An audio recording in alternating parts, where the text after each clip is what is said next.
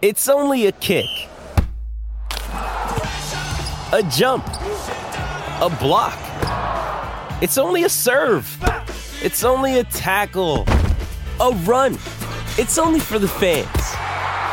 After all, it's only pressure. You got this. Adidas.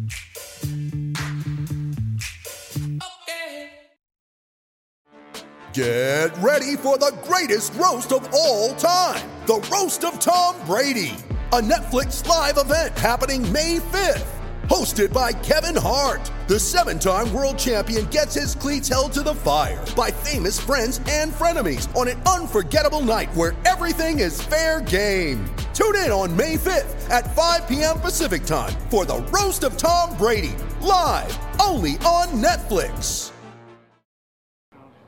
At the film on your team, statistically, you guys are top 15 in most every major category. Do you see what you feel to be the top 15 caliber defense? I don't care about the other 14. I know what good defense looks like.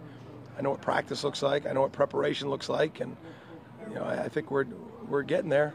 You know, I think our guys are take a lot of pride in what they put on tape. They took a lot of pride in how we practice out there, and that's all connected to our improvement, and that's what's happening right now. What, what has stood out about the stretch, I guess the last four games since the bye week, the, the elevation of the defense? What, what stands out to you in that span? Consistency, practice, uh, preparation, um, guys being unselfish. You know, guys practicing punt team and chasing the ball down 40 yards, guys being on time and early and just working together. You know, I mean, those are the listen. Success looks a certain way, and it's not really complicated, but it's really hard to attain. And I'm not saying we're where we want to be, but I'm saying we're taking the steps to get there.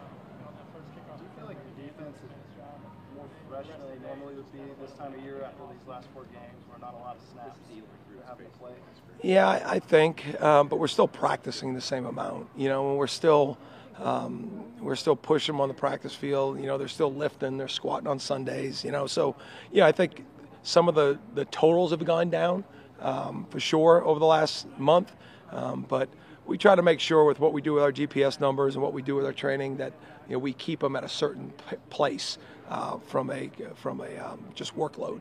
You know, so you know, I don't think it hurts. I think it's it's helped to be able to get some other guys in the game, um, but you know I think the total play number obviously has been affected. DJ Lundy had a handful of really nice plays in space uh, on Saturday. He had at least one nice one in practice day downfield. What is he playing faster? Is he playing just more? Well, we free? What, what's we made a big deal this summer that I mean he, he dropped about 15 pounds and that stayed off, and so that just helps him play a little bit faster and it keeps him in better condition throughout the season. So I think we're just seeing that, and you know we've kind of rotated three to four linebackers, you know, so it's helped us stay a little bit fresher. So I think that's all part of seeing it and. You know, listen, he played as a true freshman. He probably wasn't ready, but a lot of those guys did. And last year he played as a redshirt freshman.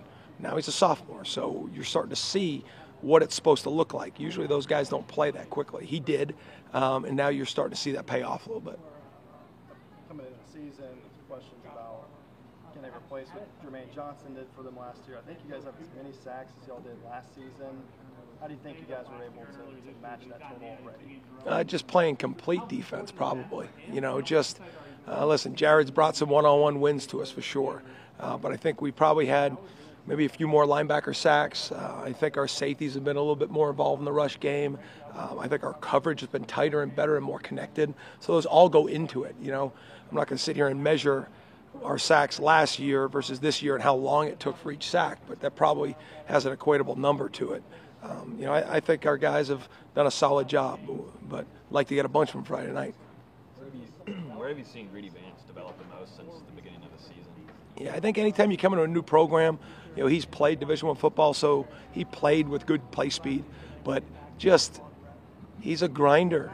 And you know what I mean by that isn't a negative. He's got legitimate quickness, skill, ball skill, good technique. But you know, grinders win because they stay consistent and they show up every single day. Whether you win four straight, lose three straight, or anything in between. And you know, he's a product of that. So I think that that's why he has success. Are Louisiana's offense and Florida's similar, given some of the coaching uh, carryover? I guess. Yes. Is that unique to have that back to back like that? Is it unique to play a team whose head coach left and went to the next team you're playing back to back weeks? Yes. Is it unique for them to have the same offense when they hired the offensive coordinator and head coach? No. But it's unique for this situation for sure. You've probably seen Anthony Richardson on his good days and his bad days on film, but what is he capable of on, on his good days? He's capable of throwing the ball 75 yards in the air. I mean, he's got as strong as an arm as anywhere in the country. You know what I mean? When you see the ball come out, he looks like a major league third baseman. I mean, it's effortless. The ball just pops off his wrist. And, I mean, just tell our guys number one, he breaks tackles back there and keeps plays alive, which is dangerous because he can reach 70 yards. So if the if guys are scrambling around back there and the routes keep going down the field, you better stay connected because he can get it there. And um, you know, I mean, for him to have major runs, you know, that LSU run, he broke out for uh, he could have run for 200 yards on that play. Um, and then, you know, some of the things he's done throwing the football, you know, I think he's playing at a high level.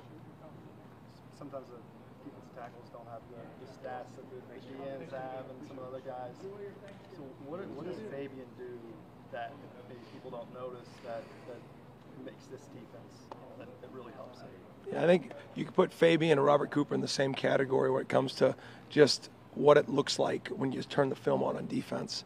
And you know, our job on defense is obviously to get the ball back to the offense, not let people score. How do you do that? You got to eliminate space. Sometimes you do that by lining guys up in press.